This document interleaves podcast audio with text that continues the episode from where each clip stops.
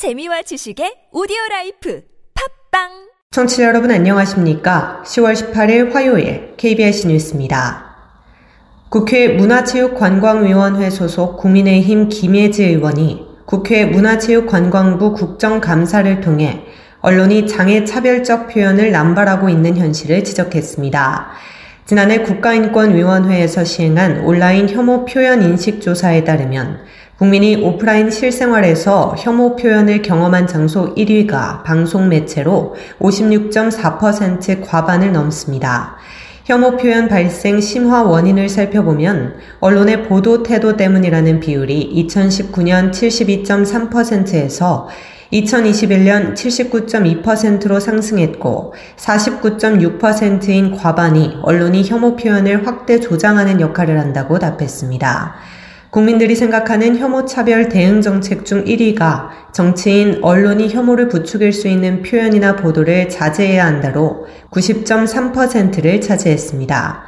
김혜지 의원이 언론중재위원회에서 제출받은 자료를 보면 지난 5년간 시정권 고소위원회 결과에서 장애 차별적 표현으로 시정 권고를 받은 사안은 한 건도 없습니다.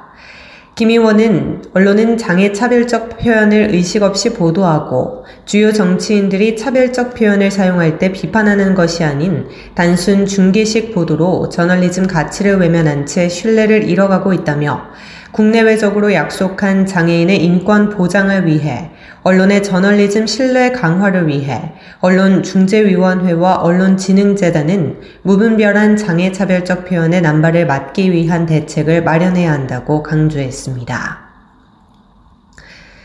한국장애인개발원이 장애 분야의 지구 공동체의 문제를 공유하고 공통의 비전과 이해를 가진 세계 시민으로서의 성장을 돕는 신규 온라인 교육 콘텐츠 장애 포괄적 세계 시민 교육을 공개했습니다.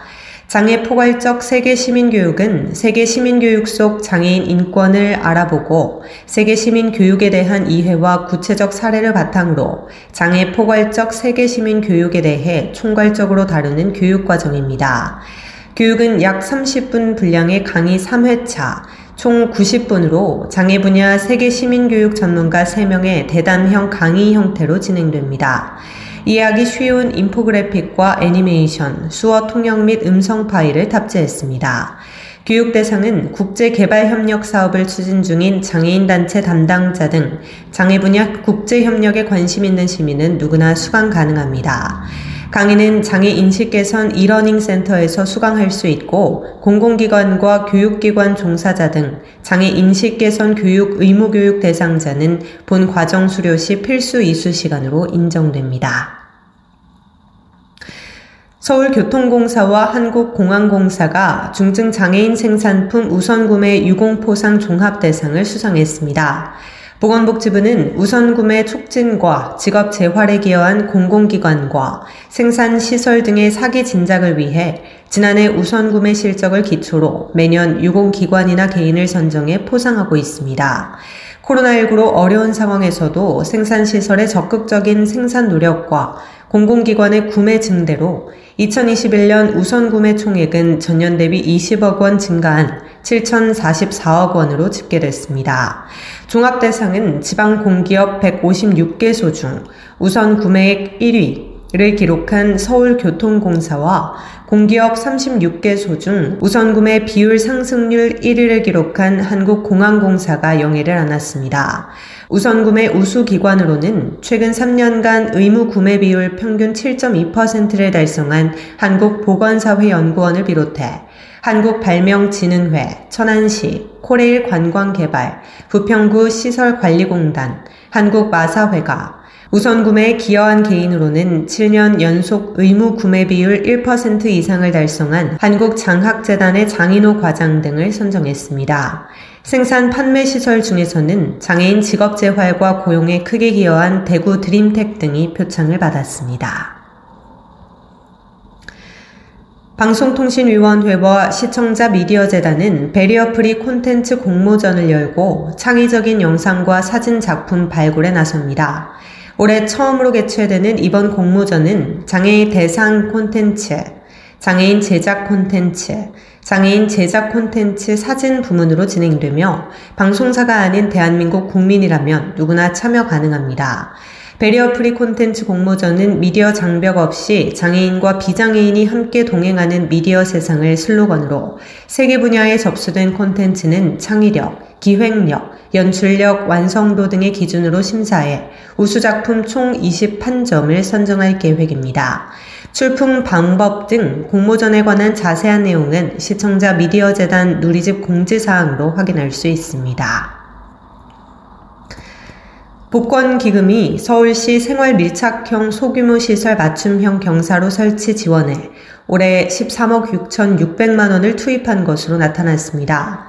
지난 5월부터 오는 11월까지 관악구 90개, 강동구 80개, 동대문구 60개, 서대문구 80개 등 서울시 25개 구 등 1,300여 개의 생활 밀착형 소규모 시설에 맞춤형 경사로 무료 설치를 지원했습니다. 관악구 미성동 한 식당 주인은 장애인 손님이 식사하러 올 때마다 식당 문턱이 높아 휠체어를 들어 올려야 하는 불편함이 있었다며 복권기금 지원으로 경사로 설치 후 누구나 자유롭게 이동할 수 있어 다행이라는 소감을 전했습니다.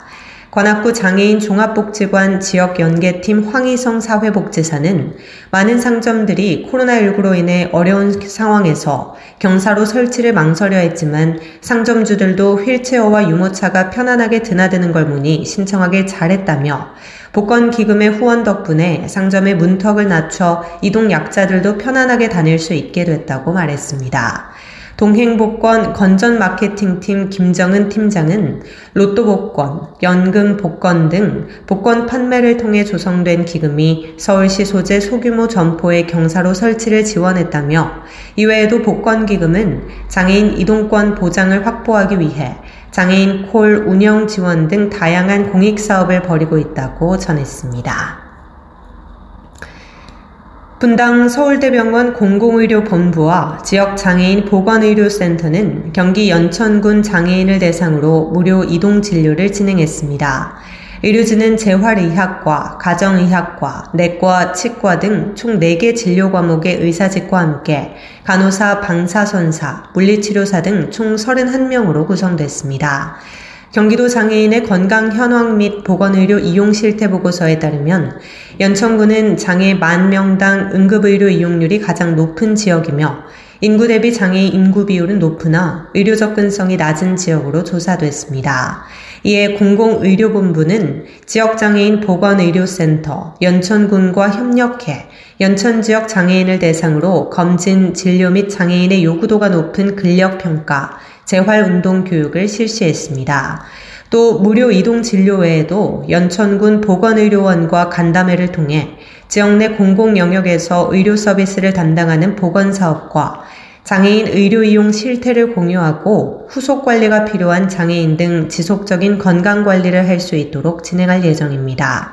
송정한 공공의료 본부장은 무료 이동 진료를 3년 만에 재개할 수 있어 매우 뜻깊다며 연천 지역을 시작으로 의료 접근성이 열악한 지역에 무료 이동 진료를 지속하며 공공병원 역할을 다하겠다고 밝혔습니다. 끝으로 날씨입니다. 내일은 전국적으로 기온이 낮아 추운 날씨를 보이겠으며 대부분 해상에서 매우 높은 물결을 일겠으니 주의하셔야겠습니다. 또한 대기가 차차 건조해지겠습니다. 내일에서 모레는 전국적으로 대체로 맑은 날씨를 보이겠습니다. 내일 아침 최저 기온은 영하 1도에서 영상 9도, 낮 최고 기온은 15도에서 20도가 되겠습니다. 이상으로 10월 18일 화요일 KBS 뉴스를 마칩니다. 지금까지 제작의 이창훈, 진행의 조소혜였습니다. 고맙습니다. KBIC.